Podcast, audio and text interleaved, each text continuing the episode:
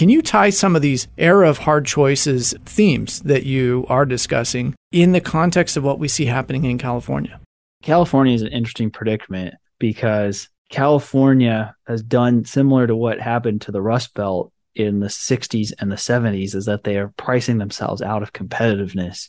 Guess what the fourth biggest city in America was and the wealthiest city in GDP per capita in 1960? It was Detroit, Michigan.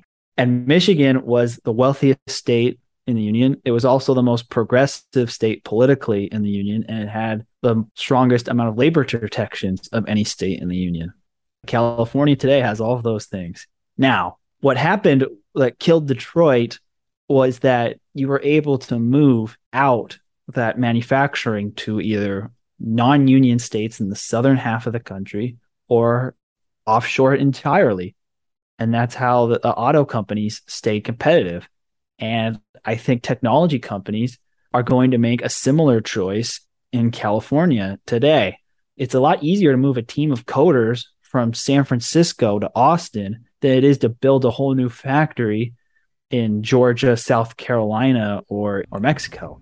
So it's going to be faster. And the thing is that San Francisco also like Detroit, they both had over 25% of their employment in their core industry. In Detroit, it was auto manufacturing and in the Bay Area, software.